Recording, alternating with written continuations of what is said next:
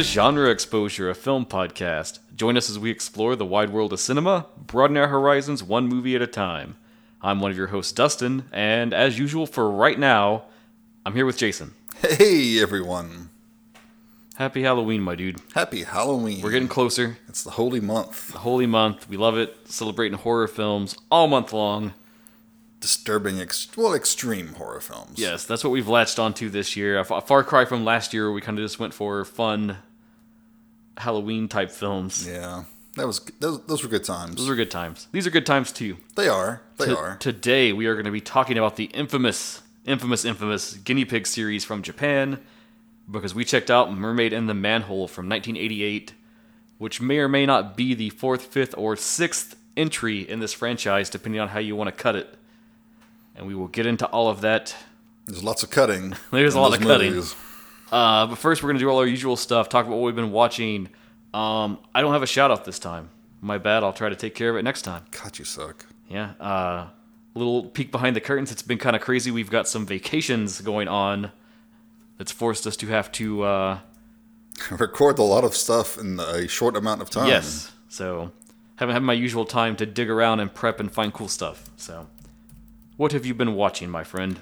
Well, I am going to break the rules you guys so flagrantly do. Um, I'm going to talk about a TV show. I guess you're just earned one. I guess.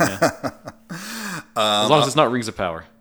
It is not Rings of Power, which I do like Rings of Power.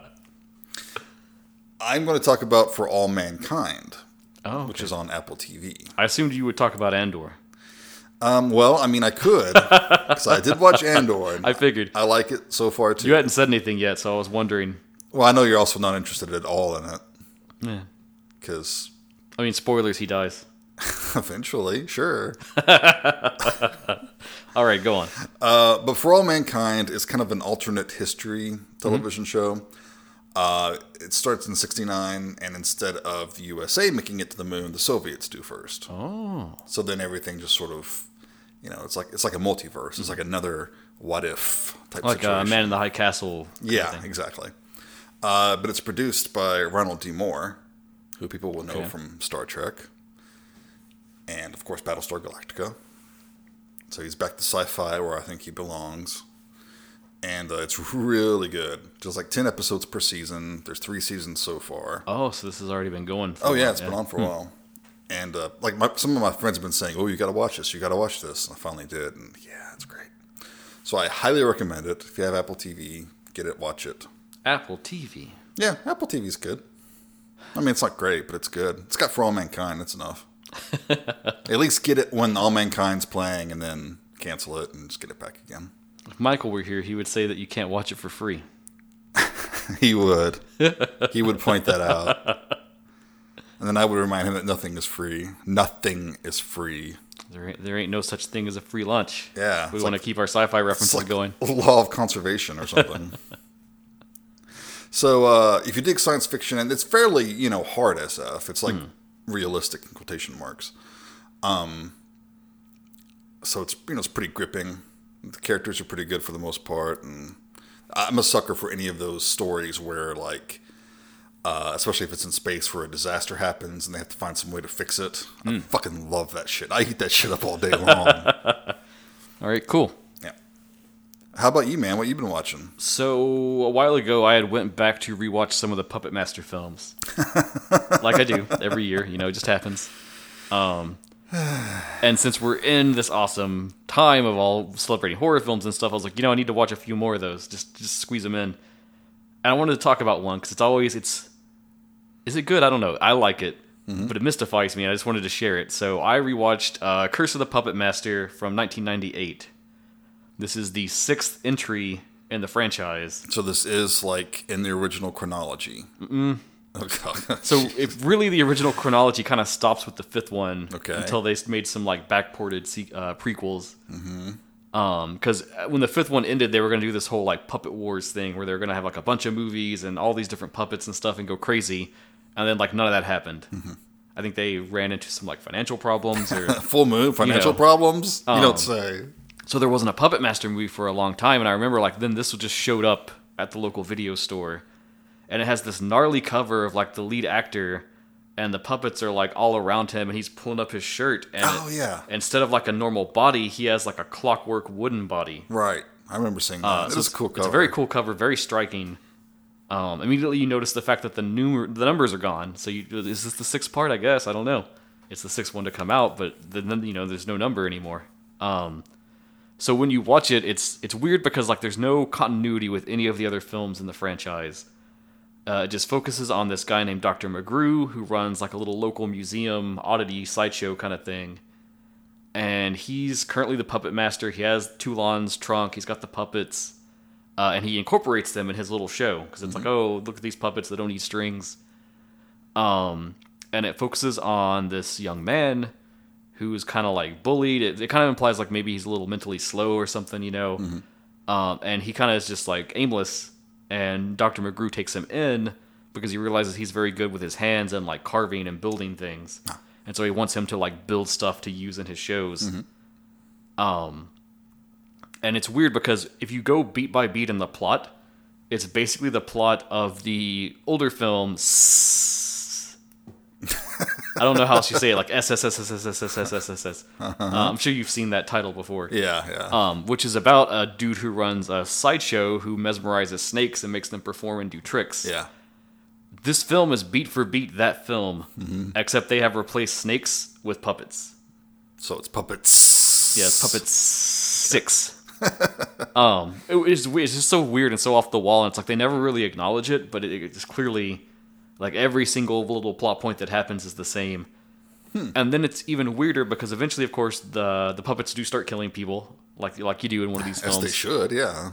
and they set it up so like every situation that happens will guide the person into being killed in a way that is very similar to how they were killed in one of the prior five films so much so that they then use stock footage Of course of the puppet performing the kill with some clever editing to make Oh, it make it sync up um so i don't know what happened i'm sure there's an interesting story here i, I, should, I really need to dig back and i have that book that came out like the complete history of the franchise That's that's Roger Corman territory right yeah. there. Um, but the characters are fun and it's it's an entertaining story, even if it is a total rip of another movie. Um, there's one great original scene and it is that cover scene where he has like a nightmare that he becomes a puppet. That part's pretty gnarly. I think they spent most of their budget there probably. On a nightmare scene. it's not even Um, yeah. real. Well, because that's the crazy thing. Because the again, if you follow the plot of the, the film they're ripping off, at the end, he tries to like turn the lead into a puppet. But the whole film, you've seen him like building like a wooden, you know, wooden parts that fit together, and that's what his nightmare is.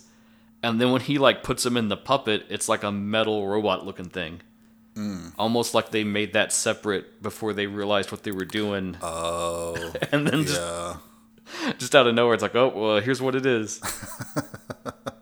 Oh, truly Charles weird, Band. truly bonkers. Um, most people probably won't like it, but there, there's some fun, weird charm to it. So I always go back and rewatch it quite a bit. Well, I know you're a sucker for them. Their Puppet Master movies. I am, So you may not be the most rational person. Yeah, I mean they got uh, what is it? Uh, another spinoff coming soon, Doctor Death, but one of the retro puppets, and I- I'm there for it. like I can't stop. Of course you I are. can't stop. Jason, help me. That's your problem.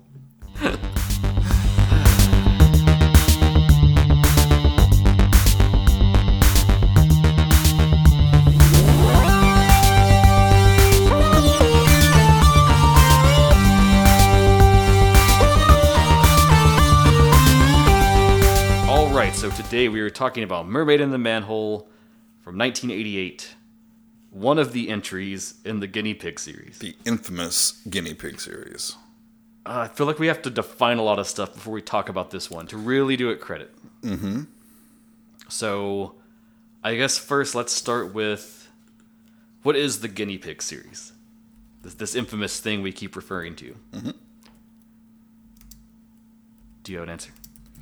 Uh, well, superficially, I know that they are a series of of films, like Mm-hmm. shot on video. Uh, they're pretty short. They're usually like an hour or so. Mm-hmm. And I think they're pretty much the same producers, right? But they have different directors Yep. and writers and everything. And they were just all kind of put out under this one, you know, title of the guinea pig. The first one was the Devil's Experiment, eighty five, I believe. Yes.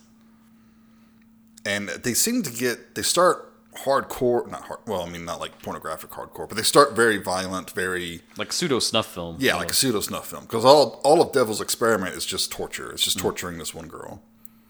And Flowers of Flesh and Blood, the famous one that Charlie Sheen freaked out over, that's also just this girl being mutilated and everything. Um, but then they start getting more. After that, they go in some weird directions. There's Yeah, they start having more a stories. Comedy, one that's got like more plot to it. Yeah, they get less. Um, what's the word I'm looking for? Less graphic. Yeah, that's fair. Comparatively. Comparatively. Comparatively. to themselves, not to other films. no, yeah. Because Right. they're definitely in a league of their own. yeah. Um, so tied into it too, there's also two making of documentaries that got made about the series along the way. And it's important to note that all of this is kind of spawned out of, like, as far as the concept, from manga artist Hideshi Hino, who also wrote and directed two of the films in the series uh, Flower of Flesh and Blood, and then the one we're covering, Mermaid in the Manhole. Um, basically, the pitch for it originally was he just kind of wanted to make some films that adapted his works and in, in the course of that, it spiraled out into to what we got here with Guinea Pig. Um, so the big thing we keep saying it's infamous, and it's gotten a ton of controversy, primarily for its depiction of violence. Especially against women. Yes, But I mean, really, that's mostly. Well, I mean, it is and it isn't horror in a nutshell because I, I think if you stacked up all the kills in all the movies, more men get killed than women. yeah. So um, as far as releases, there's there's been like a the push to like not have these released and, and banned in different places. In the U.S., they did get a DVD release by Unearthed Films, which I think we've brought up on some of our prior episodes on this. Um, course, and- that's like 20 years after the fact, though, right? Yeah. Yeah. And it was a it was like a series of three discs, and each one had like two of the features, and then I think they made a box set right after, Mm-hmm. which that box set is like ooh really hard to get now. It's like worth some money if you Oh, can find it. But these were floating around like you know, you know, video stores that were like mm, had gray market materials. You Yeah. know, third, fourth generation copies. You could find them if you looked hard enough, but they were pretty hard to find Oh, yeah. throughout the 80s and 90s for sure. And then it's interesting because um, eventually Unearthed Films started producing their own series called American Guinea Pig, and that's inspired by these. Mm-hmm. Have you seen any of those? I have not, no. I've only seen like videos about them, so I've seen scenes from them and stuff. I've been curious to try them, but I feel like part of the charm is like the time these were made in the late 80s into the 90s. yes. They- Al- also, their Japanesiness. Yeah, there's some weird Japanesiness that's charming and, and hard to not enjoy, even with the heavy subject matter. Um, so uh, I've danced around a little bit, but we don't rightly know what number this is in the series, and there's a lot of different sources that differ on where this is placed. So the first three are pretty much lock solid: Devil's Experiment in '85, Flower, Flesh and Blood in '85, and then He Never Dies in '86 for the back three, it gets a little a little uh, mushy there on what's going where. So in a 2009 interview with Vice, Hino said that he had nothing to do with the fourth guinea pig film, suggesting that he doesn't consider Mermaid in the Manhole to be the fourth entry. Um, but Stephen Biro, the co-founder of Unearthed Films, lists Mermaid in the Manhole as the fourth film. Uh, and then in the book, The Encyclopedia of Japanese Horror Films, Salvador Jimenez Murguia, probably butchered that name, I am sorry, bro. Uh, he claims that this was the sixth one to be produced, but in release order, it ended up being the fourth. Hmm, Interesting. Which, if you look at these years, so uh, Mermaid in the Manhole was 88, Android of Notre Dame was 88, and then Devil Woman Doctor is 90. Mm-hmm. So, kind of all really right in that little cluster together. I've also heard that Devil Woman Doctor isn't really considered a guinea pig film by a lot of people That is true. because it's it's it's like a comedy basically, right? Mm-hmm. Yeah. It's pretty bonkers, though. Yeah. Right. um, And then, you know, there's never been a continuation. I don't know how that would ever even happen at this point. Probably this American guinea pig thing's the best you're going to get as far as just like a homage to it. I do think think to some degree there have been other things that kind of try to punch at it, like August Underground. Mm-hmm. I think those definitely punch toward those early ones, like Flower Flesh and Blood. oh, for sure. Yeah. Um, so let's talk a little bit about Hideshi Hino real quick. Uh, he was born April 19th, 1946, and he's a Japanese manga artist that specializes exclusively in horror.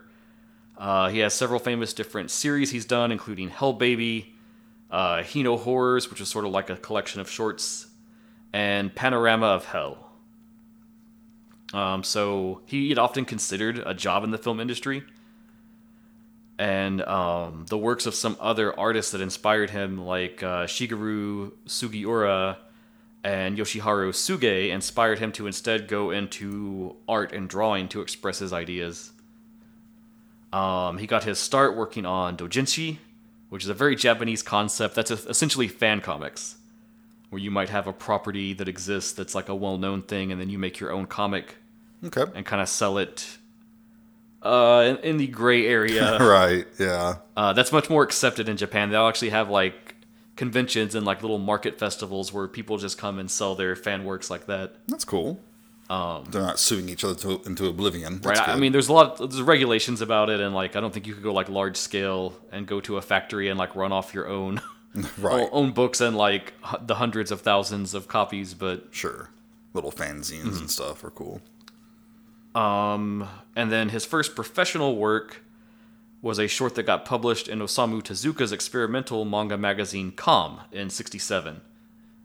Uh, from 68 and on, he published a lot in the alternative magazine Garo.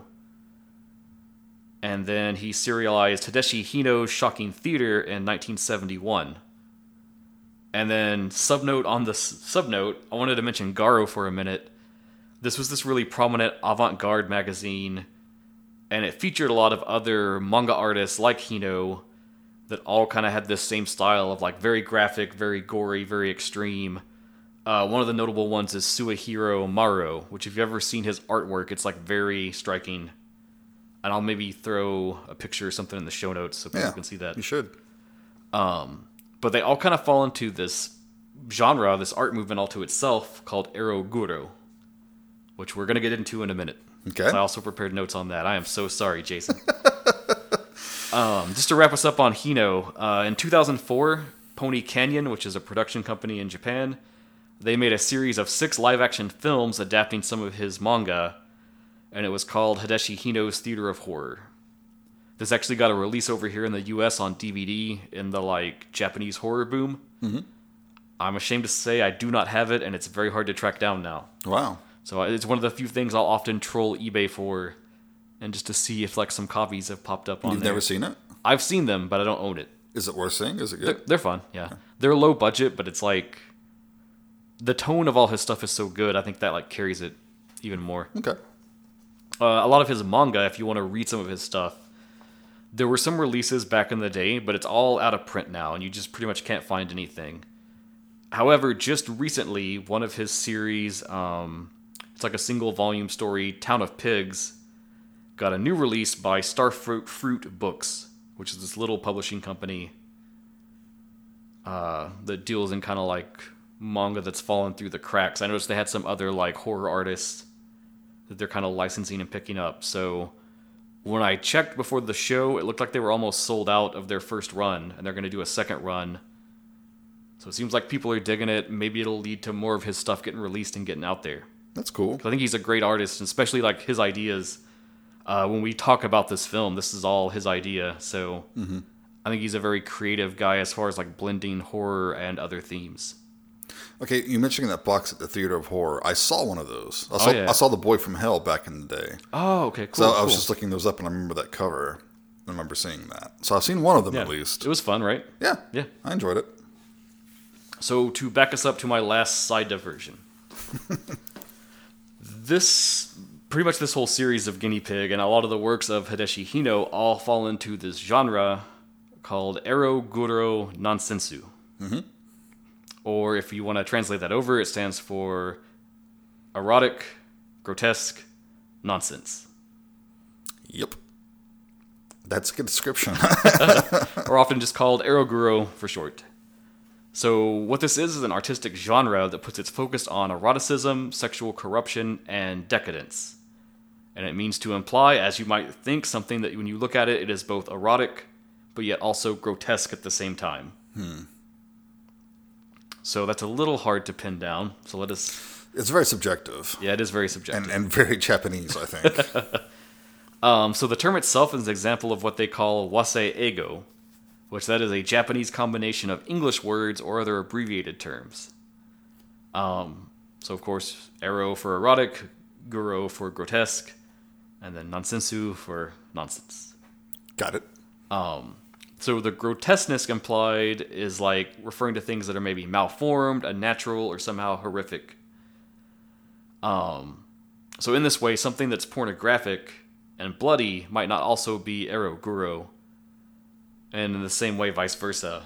It's not like a one to one; it's like a square rectangle kind of thing. Um, and so a lot of times this term does get mistaken, especially to Western audiences, to just mean like gore films Yeah. or anything that's like a gore focused, um, like just only on the blood and the guts. But it's it's something more than that. It's a little more specific, a little harder to pin down. I think. I think perhaps a, a Western equivalent might be like some of David Cronenberg's work. I think that's a good comparison, especially when you think of like um, Like Shivers. Shivers. Yeah, that's what I was just thinking of. Shivers. Right. That perfectly blends that line where you're like, it makes you uncomfortable. Or his latest film. oh yeah, Crimes of the Future. Yeah. Um, yeah, there's like uh, it's an uneasiness where it's like there is that allure there, and you can see it and you can feel it, but at the same time you're uncomfortable. So you feel bad for getting turned on. So you feel bad, and it even makes you question like, is is this right? Why am I feeling this way? I learned to stop asking that a long time ago. Um, so this had a whole boom and became a subculture. Um, as far as like exploring the deviant, the bizarre, the ridiculous, and it really first manifested during the 1920s in what was known as the Taisho era of Japan. So uh, I have some little notes I pulled to help us define it further. it goes way back. This is from writer Ian Buruma, and talking about that era, that time. Uh, it was described as a skittish, sometimes nihilistic hedonism that brings to mind Weimar Berlin. So artistically, the roots go back to things like Tsukioka Yoshitoshi, who um, actually made some like woodblock prints that would show like decapitations and other depictions of violence. And then there's also stuff like ukiyo-e artists like Utagawa Kuniyoshi that did similar like woodblock prints and things like that, but would depict like bondage or rape or uh, I think he's even got one where it's like a crucifixion, but it's like eroticized slightly. Um, and so a lot of this also started appearing in literature of the time of the 20s and the 30s. And there was one notable incident that was kind of like a, I guess like a launch point for a lot of this and that is the Sada Abe incident of 1936. And so this is a real thing that happened that became a story that like everyone talked about. And it was a woman strangled her lover to death and then castrated his corpse. Hmm. And that seemed to the I guess the extreme extremity of that and the graphic nature of it really struck a chord with a lot of people. And in response to this and the like focus it had, that led to a lot of like censorship that was being pushed. And it kind of made this back and forth pull between like uh, they're you know trying to rein this in, but then other people being like, well, like wait, let's explore this. Mm-hmm. Right. Um, and then a lot of these activities and movements got suppressed during Japan and World War II, but then in the post-war period, through like manga and even music, it began to be explored again. Interesting. So as an element, you can see this in a lot of Japanese horror films and even pinku, uh, particularly from the 60s and the 70s. Some ones I wanted to highlight. Um, there's Teruo Ishii's Shogun's Joy of Torture Ah, I've seen that from one. 1968. Um, personal favorite to my heart here, Horrors of Malformed Men from 1969. Also a good one. And um, also Yasuzo Masamura's Blind Beast from 69. I have not seen that one, but I've read a lot about it. And then notably, uh, Blind Beast and Horrors of Malformed Men, they're both based on works of Edogawa Rampo, I was going to ask if he fits into this somehow. who does fit into this. He's an author from that earlier time there that we were talking about. Um, he did a lot of short story stuff, a lot of like detective fiction, a lot of crime fiction, a lot of horror stuff. And his name's a Japanification of Edgar Allan Poe. Yes, because that is who he is compared to the most in his style. Um, he he really gets into some weird erotic stuff in a few of his tales. Uh, great stuff. A lot of his works are translated into English now, so it's out there and you can go pick it up. Um, of course, I wanted to toss it in. Uh, my boy Shion Sono, he has a film that fits into this subgenre, and that is Strange Circus from 2005. That is one I have not seen. Very hard to watch. We'll get to it maybe one day. Okay. That might be a you and me film to cover in the future. Yeah.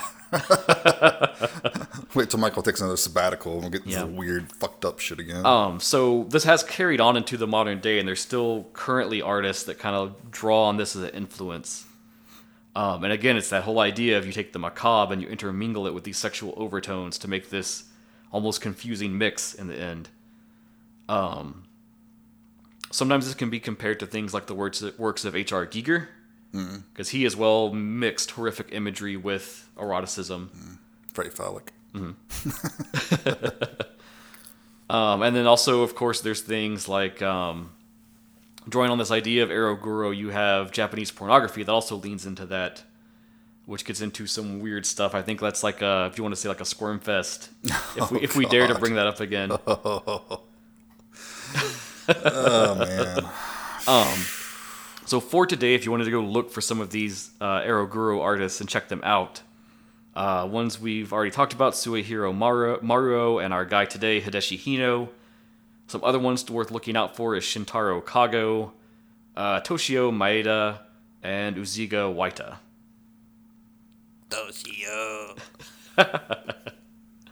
Oh, I threw this in for you, Jason. Um, also, technically, the modern genre of in this is typically in hentai, so like animated pornography. uh, the little subgenre of tentacle rape technically spawned out of the category of eroguro. Spawned. Good choice of words Um, there. It does have older roots, of course. You go back way, way far. You have stuff like the uh, what is it, like the woman and the octopus, that Yeah. old like block print thing. Sure. Yeah, but it's a little connection point to Mm-hmm. Urotsuki Doji, which I know you love. I do. Looking at the poster right now. So this is a very weird subgenre, but it's also very cool, and it's one I've always liked a lot, just because it's interesting. it is indeed that. Um, and so to kind of wrap us up on this, I pulled this from an article, which I'll link in our show notes. It was from a little place called Days Digital, and the author Evelyn Wang kind of did this overview breakdown of the genre, probably better than I've done. So you may want to go follow up there. Um, but she kind of laid out in points like, why does this matter? Like, why should you care about this? And as far as like points of like interesting things about it, so as an art form, it acted as this kind of resistance and societal critique on the times. Uh, through the kind of stories and art that was told with it, it also documented a lot of things like the liberation of women in their culture, and it also led to a lot of queer visibility in media through the types of characters that would appear in these stories. Hmm. So, actually, pretty impactful even for this kind of underground thing. Yeah, there's some cultural worth to it. It's not Yeah. just. And even to this day, its legacy is still resonating out into other forms of media. I think like once you see more of these films and more of this art and manga and stuff, you'll look to like modern Japanese horror, and you'll see the little the little kernels there that have kind of like bled through all the way still to today. Okay. So you think there's a decline of this sort of thing nowadays? It's not. There's not as much out there. I mean, I think it's always kind of been a niche thing. So Everything comes in cycles. yeah. So with that out of the way, let's talk about our movie, Mermaid in the Manhole. Mermaid in the manhole. Uh, what is uh, Mermaid in the Manhole about, briefly? So I've got a synopsis. It's a fun one. An artist finds and rescues a mermaid with bleeding sores and uses what oozes from her sores to paint her portrait. Now that's also basically the whole plot of the movie. So good night, everybody. Yeah, see you later. Bye. Yeah, it is a short film. It's only an hour long, uh, which is a good length for this. Any longer would have been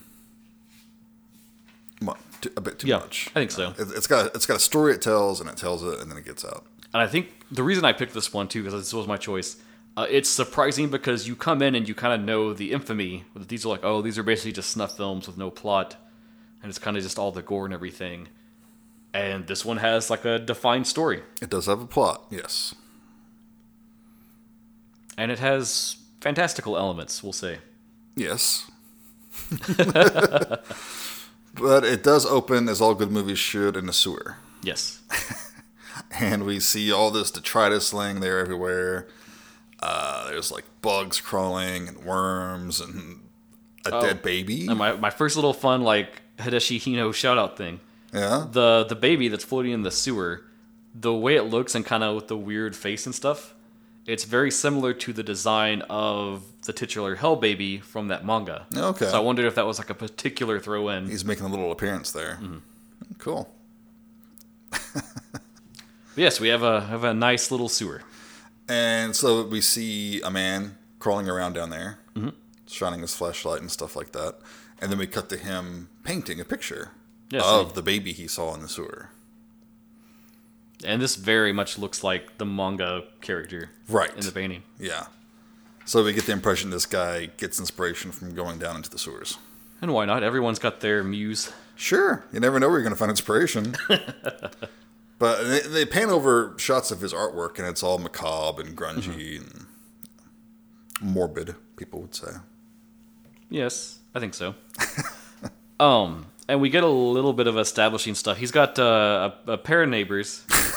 These neighbors, man. Uh, they're maybe a married couple. They're maybe just dating. I don't know. They're like the archetypical um, Nosy neighbors. Nosy neighbors. Yeah. They're um, Mrs. Uh, Kravitz. Yeah.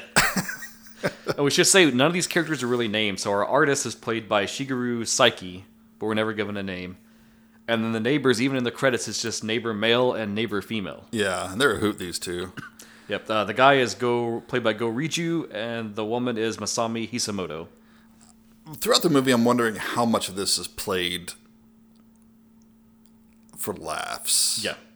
because either it's intentional or unintentional here. It's one or the other. There's no in between. Yeah. Because there are some like long, awkward takes on these people, Mm-hmm. and they have very exaggerated reactions to things.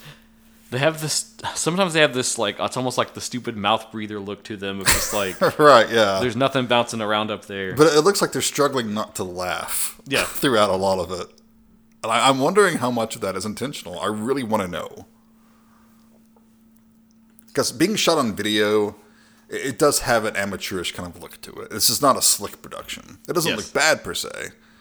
But I mean, and it wasn't unusual for a lot of media to be shot on video back in the day. Probably still, actually, in Japan, I imagine. Of course, things look better than they did then. of course. Um, which we should say, and I didn't even mention it last time. This isn't streaming anywhere. Um, the only release is that out of print DVD you can track down. Um, it's out there. Yeah, If you really- you look hard enough, you can find If you really it. want to find it, it's out there. Yeah. I mean, if you like movies that are kind of effed up, you might be able Yes, to if find you if you happen to be a fan of effed up movies and knew how to go and look at things on the internet because you were trying to find uh, effed up movies to watch, You could probably find it. perhaps you could. You too could watch this movie. So yeah, these neighbors are great, and they're talking about how uh, they get a little bit of backstory. Yeah, 'Cause- they're a little worried about their neighbor. yeah, the because uh, his wife left him a month ago. They say, mm-hmm. and he, he's not very friendly to them. yeah, he kind of keeps to himself. yeah, He, he's that loner that keeps to himself. Real quiet type. We know those people. Jason. what? I'm a social butterfly. Um, so he goes out on one of his little expeditions to check into the sewer. Mm-hmm. I don't love how they set it up because this is also kind of comical, and I don't know if it's intentional, but it's like he goes to the manhole, he kind of hanging around for a minute, and then he reaches and like hidden under a board, he's left himself the crowbar to pry it up. Right, right. You can tell he's like done this all the time. Uh huh. And he goes down and he starts talking about how it used to be a river there, Mm-hmm. where he used to play when he was a child. And it's neat because they do a little cutaway and they show us one of his paintings where he has like illustrated what that was like. And it's like a nice happy painting. It's not macabre and stuff. it's and- very like children's book almost. And he says something along the lines of about all the beautiful things that he has lost down there. Mm-hmm. And he goes looking around and he's like finding remnants of his past in the sewer. And then he finds like a is it a, it's a cat, isn't it? I don't know what that thing some was. kind of animal. It was probably supposed to be a cat. It- It's called chibi, he calls it. and but I mean, it's mostly intact. It's not like it's rotted. Yeah. How long ago did he lose chibi? Is it even chibi? Um, but he's, he's grief stricken. But then he is like, I, I do have to paint you though and like immortalize you. And right. um, but there's a sound. Yes, he hears something splashing around. he goes, check it out. And what should he find but a mermaid in the manhole? Yes, as the title might suggest. Mm-hmm. A rather attractive Japanese lady. She has typical mermaid. She's got the bottom lower half of a fish, Mm-hmm. and it looks pretty good. I like how the scales look and stuff. Yeah, the scales are actually pretty realistic. You can tell it's like a big. Oh, she's just wearing a sock basically over sock two type legs. prop thing. Sure, but it looks nice. Yeah. Played by Mari Somei, hmm. who is gorgeous. And I'm just going to throw this out there before we get into anything that happens. She is an amazing actress for even doing this movie. Oh, I was gonna say that She she's could easily have gone and been in like any number of Yakuza films and just stood around in a pretty dress There- and made bank, but she, she chose to be in this movie. and she gives it her all. Yeah. There's something special about Japanese actresses. I'm not sure what it is, but so many of them will submit themselves to the weirdest shit and just go with it. and a little fun subnote on her. Well, maybe this isn't fun. It could be sad, I guess. But she only was starred in a few films, and it was mostly like weird horror stuff like this, or uh, like soft core-ish or pink films. Um, this was her last film, No. And she was 25 at the time.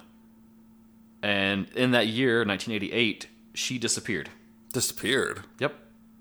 The only known facts about her is that she retired from the movie industry, and that's it. Nothing else is known about her. So hopefully nothing nefarious happened to her, and she's just living her life in And so- anonymity. I don't know if you looked into this at all. Not deeply. no. Okay. Um, because I saw this note and I was like, okay, is this just like some BS to promote the movie? Mm-hmm. Like, oh, the actress vanished. Sure. I actually dug and dug quite a bit and started sitting through like Google Translate and very half-assed like translating web pages in Japanese into English. This seems to be like the actual story. No one really knows what happened to her. Really? Yeah. Well, that's sad. Well, hopefully she's you know living somewhere unhappy I hope so. and not in a sewer. Not in a manhole. huh. Um, but yes, and we quickly realize the artist recognizes her. Yeah, he says that he saw the mermaid when he was younger, when he was a kid. Hmm. And they kind of share this moment, and she starts to talk to him, but it's telepathically. Yeah. She speaks into his mind. Yeah, she says that she got stranded here when the river dried up. Mm-hmm.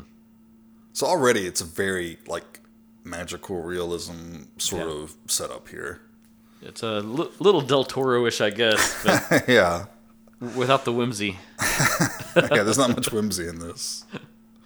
And he like starts sketching her and everything. Yep, she tells him it's his uh, it's his goal to to you know paint and be an artist. and- Yes, that she'll she will replace all that he has lost. yep, and she'll model for him. Mm-hmm. And I think he comes and goes like a few days or something. It's not just the one trip. It's a little vague. he vague. comes back. Uh, but it's certain it's quickly revealed that she is sick. Yes, She's got some sort of growths. she reveals it's right, right at her stomach. There's this Yeah. like reddish nastiness, Yeah. and immediately we should get into this. Props to the special effects makeup guy Nobuaki Koga. They're pretty good. he is the mastermind behind all of this, and man, it all looks so good. I mean, not good, but like Right. It looks nice and gross it's and gross disgusting and squicky, and you believe it. Yeah. Um, she shows him like this abscess or whatever it is, and he, the painter says that you get those in such places. See, that's one of those lines where I'm thinking, "Ah, is this supposed to be a little bit it's funny? It's gotta be meant to be funny, yeah. Gallows humor, you know. And then he decides he's got to take her home, Right. right? As you do, Which they don't show us really how it happens. right? We just see two men. we see two men delivering a bathtub to his house. Yeah. And again, as they're delivering it, the neighbors out there are like, They're gawking. What's Yeah. going on? What's he want a bathtub for? Because a lot of places bathtubs weren't all that common, right? Right. In Japan, Japanese homes. especially not that style of tub. Right. Yeah. and I made a note about that too because we don't see how he gets her there. She's just there in the tub. So you're wondering how much of this is in his head or not. Right. Um, she says that he's got a painter, and that's that's his, that that's his mission. Yeah, he wants to get her some medicine at first, Yeah. and it's kind of insinuated it's not really going to help. Yeah, because they, they get worse. It's like hmm. these cancerous, tumorous growths. Man, they're gnarly. They're pretty gnarly. and she begins like writhing in pain and stuff. And They start to bust with blood, and she's trying to staunch the flow. But See, I was more okay this time because I had seen it before. The first time I watched this, I almost couldn't look at the screen. did it get you? Yeah, Oh a lot of wow. this stuff. I mean, I was in high school, so I was Sure. uh, not the experienced veteran that I am now. But man, it, it's still ooh, So that's probably on VHS too, right? Yeah. I bet it had a, a different tone on VHS too, because it's not as clear and it looks more grungy. Oh yeah. Um. So he starts to paint her, and she her her condition continues to deteriorate until these tumors are just like completely filling up her body, even like taking over her chest, and it almost gets into like a body horror Oh yeah, kind of feel. yeah, And then we get an escalation of their situation because, like you were saying, these like tumorous growths begin to burst, and they're spewing all this strange liquid. Mm-hmm. And we learn that she has six different colors of pus within her. uh-huh. and she encourages him to kind of harvest that and use it for his painting. Yep. So he starts cutting at them with a razor and collecting all of the fluid into jars. Which I mean, technically, you should get that fluid out of there. Yeah, you're probably right. Eh, This may not be the best way to do it, you know. yeah. and you know, I wanted to point out some more uh, Hino facts for you. So, yeah, Michael, if you could just make a stinger for that. Hino facts. Henofax. Um, so his one work, Panorama of Hell, very popular. I've read that one. It's super good. It's about this demented artist that uses blood to make his paintings. And with each one, he kind of presents it to you and then tells you a story Okay. about the person it's based on. And that's shades of Color Me Blood Red. Yes. H.G. Uh, Lewis movie. Um, and so it made me think this was probably another inspiration on this movie. That idea of the artist taking Oh, for sure. bodily fluids to construct his work. Yeah, or Bucket of Blood, something like that. Uh, and then fun shout out because we both love Junji Ito. There is a chapter of his Tomie manga, which also got made into the film Tomie Rebirth, that has this same premise. The artist murders Tomie and then uses her blood to construct a painting of her. nice. Yeah. Very cool. So lots of little connections here with this idea of a tormented painter. Oh, we get another great scene with the neighbors too, because uh, she's hun- she wants to eat fish, right? So he, he gets her fish, but he's like taking out a bag and putting it in front of his house for the you know trash people to come to pick up. Yeah, yeah. The, the neighbor's out there, and he goes back in immediately, and she's looking at the bag, and this blood's kind of oozing out, and she starts messing around with it, and this big fish head flops out, and her reaction is fantastic. And it's great because it cuts inside and she goes in to tell her guy, Yeah. And he's like, "What's weird about having a fish head in your trash?" And she's like, it looks like it was one bite, like Yeah. took the the head's fish off. and they're talking about how it stinks next door and stuff like that. Uh, so then her condition begins to deteriorate even more. More of these pustules. Starts to cover up her face, and her Yeah. hair starts receding. Yeah, so we get more scenes of him cutting them. And And it's sad too because when he first makes the painting, it's her as she is normal. yeah, And as she progresses through these stages, he keeps updating the painting, now with her bodily fluids, yeah. to this like grotesque form that she's assuming into. And then that the anti um, worms and stuff start like bursting out, and Yeah. crawling out of the. This this even now is still hard for me to watch, especially too because they do close ups on like the bursted tumors, Uh-huh. and they fed the bugs through so they like crawl up out of them. Yeah, yeah, and then he's like pulling them out. And it does have these. Yeah, this would be my hell. At least they weren't like arachnids. um, it, it does have like it, it seems like library sound effects, Mm-hmm. which are at, at the same time charming but also disturbing. I thought it was really well done for most of the film. There's one scene where the sound effects really kind of jump off the tracks, and we'll, we'll get to that here in a Mm-hmm. okay. I think I know what you're talking about. But yeah, and we, we can't understate how well Somei's performance is in this. Oh, she goes for it. She's she, just she nuts. sells it completely. and she's covered in all this stuff, and covered in the the worms and the bugs and stuff, and she's man, she's a trooper. and I wanted to connect it up to um, Maybe it's why she quit the industry. I don't know. I mean, you don't need another performance. um, the, the whole like eroguro thing. The first time she has some of the tumors and they start like really bothering her, uh, she screams a lot and is like flailing, and the camera kind of lingers on her and it's the artist's like vision as he's watching her. And it did. Did you get the vibe that almost kind of had like an erotic? Oh yeah, tone to it Yeah, it's moment, like something yeah. you would see in a softcore porn or Yeah, yeah. something. You know, that kind of soft focus and slow Mm-hmm. motion sort of thing going on. Yeah, for sure. Yeah, so I wanted to highlight that just because that again, that's that style Mm-hmm. in there. Yep. And she says something like she, he has to paint her to the moment that, before she dies, Yeah, to capture it. and she starts pulling at her scalp, and her body's just decaying more and more. Her eyeball pops out. That was pretty gnarly. That one's very gnarly. and then it's disturbing because the next time you see her after that, um, the makeup and stuff where it's progressed further, the eye is still there, but it's like it's grown up and out and then like morphed with one of the tumors. Yeah, yeah. Um, if you know the anime Akira, at the end of that when he starts to like morph out of control, Okay. it kind of has that same look. I think. Sure, definitely. and um, he says that the painting's finished and he can he can show it to her, but she says that it's too late and he has to kill her. Yep. So then he begins slashing and cutting her up with a knife. And this is two things about this scene. Number one, this is where it's the most like the other guinea pig films. Yeah. The early ones. This A lot is of just like cutting up, off appendages and stuff like that. and just mutilation and just close ups on gore and blood and everything. we get some pretty funny sound effects here too. This is the part I was talking about. They kick in these sound effects and it's just like man, what would you even describe these as? It's almost like a like a twenties comedy or something. The way Yeah. these sound effects sound. Yeah, it's the audio equivalent of that uh, flash of lightning that like every Yeah. horror movie used Yeah, for like yeah. fifty years. Um, and it's really out of place, but I don't think it's bad either. Because I think too it kind of sets up this like unreality that you're in. That he's there with this mermaid dismembering her. And a part of you has to ask, like, is any of this even real yeah, at this point? right.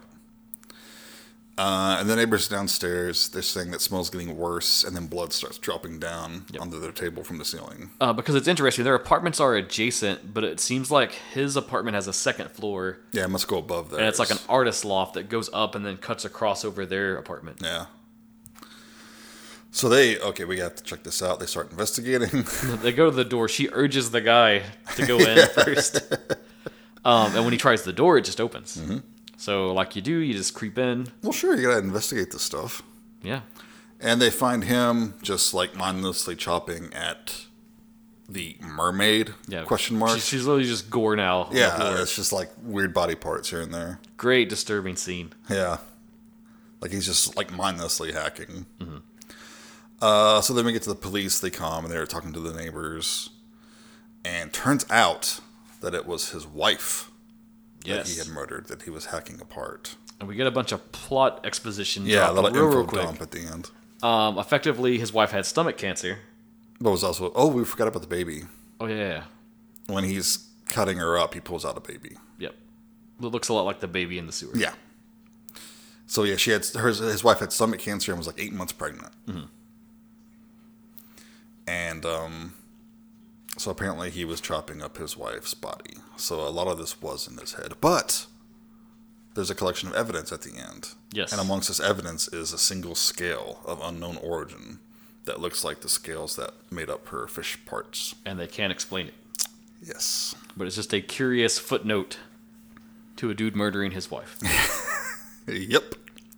now, Jason, I know you are not a credits guy. Did you stick around for the stinger? Oh shit. I don't think I did. Wait, what's the stinger? So the credits play out. They're pretty short because there's not a lot of people on this cast. Um, and then it goes to black, and then it fades back in, and you're in the sewer, and you hear like the water running and everything.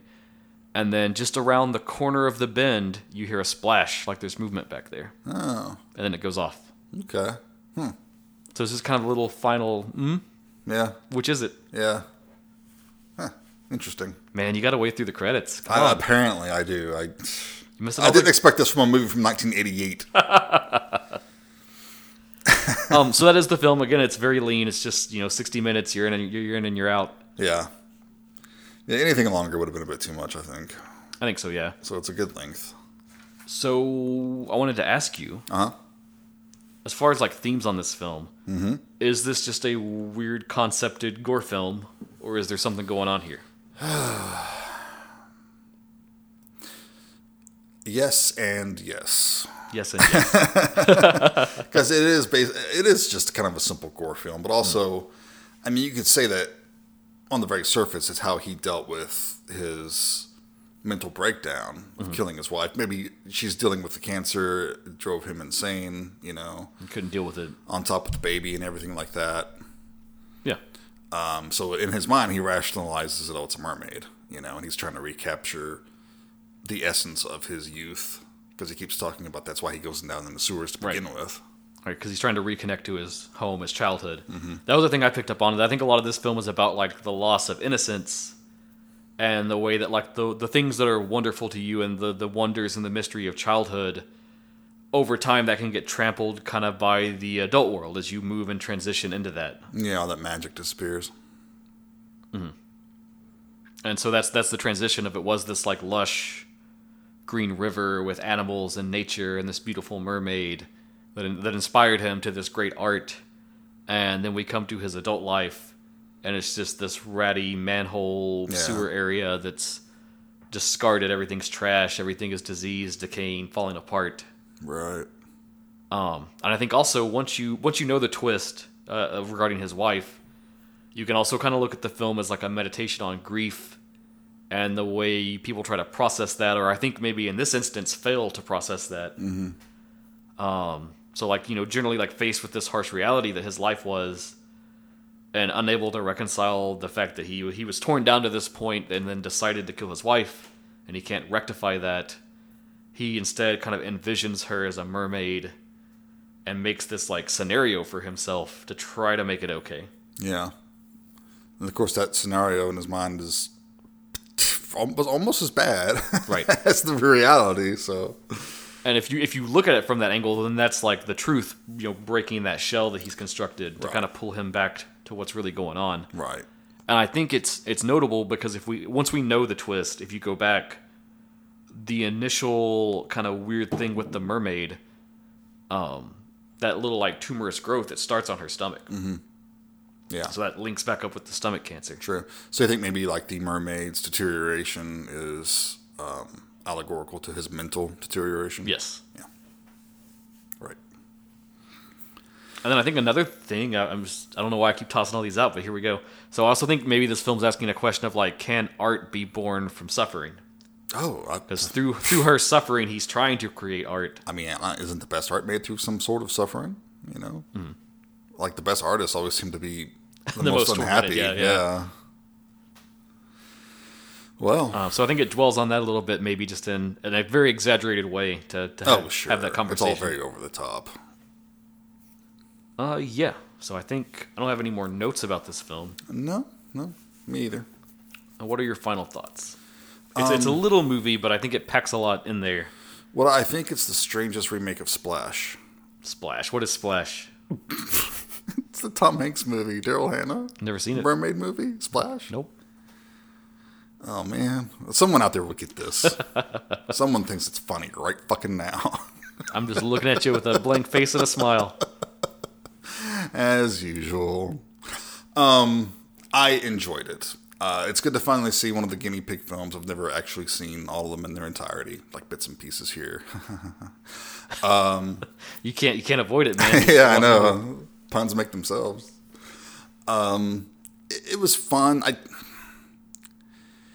I mean, it was gross, but it wasn't like shocking or too terribly disturbing because it is so over the top. It's such an extreme, you know, presentation. And then even too, like the the pus when he's collecting that, and it's the six colors. They make it like bright neon, like neon purple, neon green. Reminded me of Street Trash. Yeah, yeah, yeah. When everyone melts and stuff, it's That's a good very comparison. vibrant Yeah. colors. Um, I think Street Trash came out before this, so that could have been influenced somehow. I think maybe. I, could could see, see the that. Japanese digging Street Trash. Oh yeah, Um, The I mean, it's a little amateurish, but it's low budget. It's shot on video, Mm-hmm. and how much of that over the top acting is intentional or not? I mean, I mean, I think the the couple next door are supposed to be funny. yeah, That's like your pressure release. sure, it helps alleviate some of the gore and misery and stuff. So I did enjoy it. I like it. I think it works as a movie, you know, not just a gore film. Um, I don't think it's exceptionally profound or anything. I think it's a it's a cool representation of of Hino. Is that his name? Yeah. Of his artwork. At the end of the day, I would give it three stars. Mostly because I guess it. I we've had a bit more to talk about it than I thought I would, like what you can read into it and stuff. But it's also it's a little surface level. It's a little obvious, I guess. Maybe. But But I mean, I did enjoy it. Hold on, let me file away my dissertation that I made about this film. So three stars. That's where I'm at. Okay, cool. Um, I love this movie. I, I loved it before. I, I picked it specifically just so we could talk about it.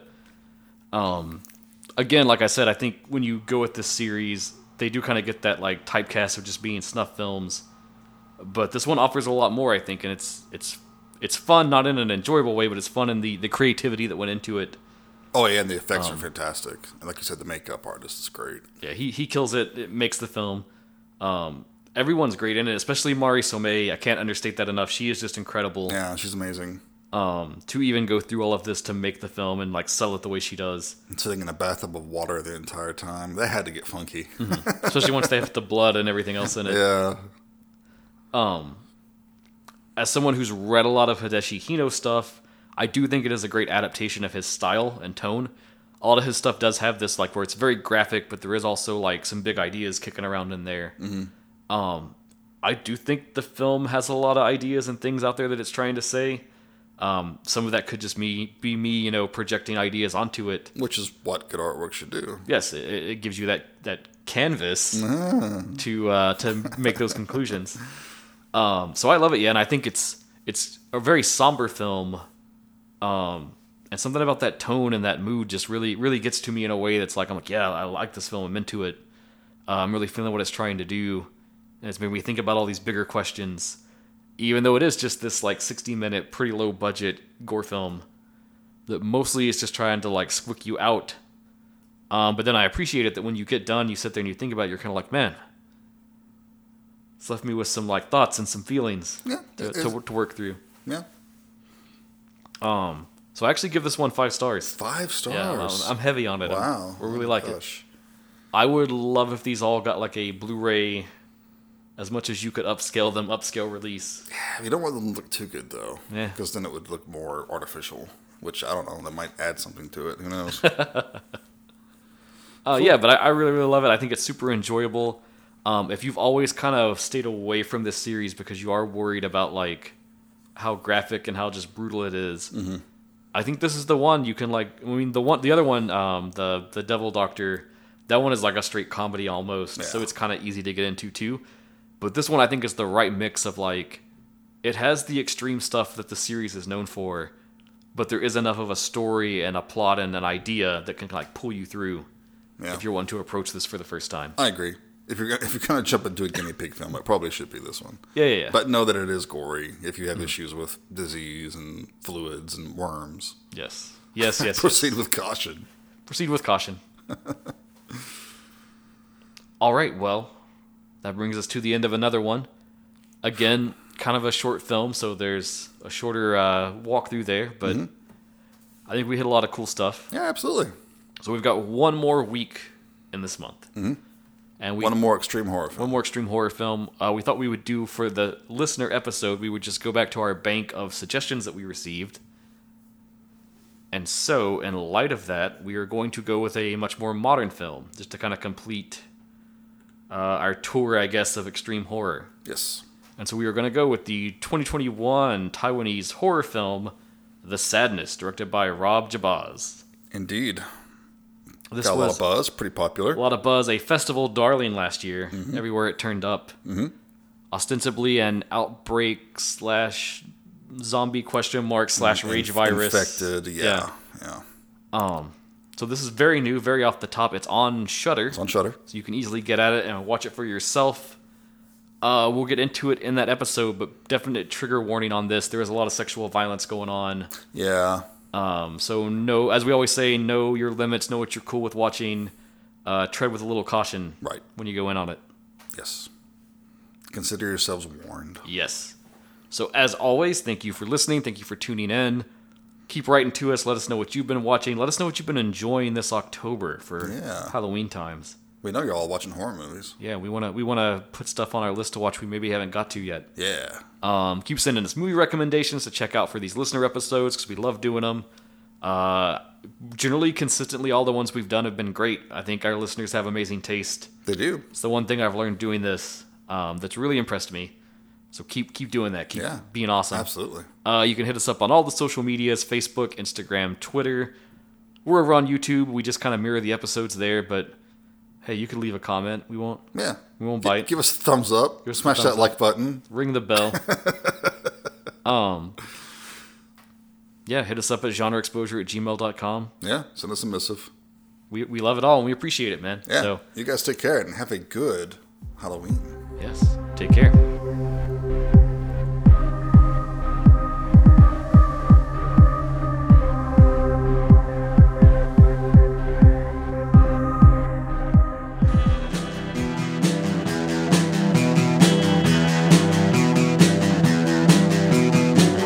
You're listening to the Prescribed Films Podcast Network, home to hundreds of hours of free podcast entertainment. The shows on this network all have a common goal providing you with the best discussions about movies and other forms of entertainment media. The PFPN hopes to fill your earholes with audio joy. Visit our website with links to all the other amazing shows at www.thepfpn.com. Thanks for listening.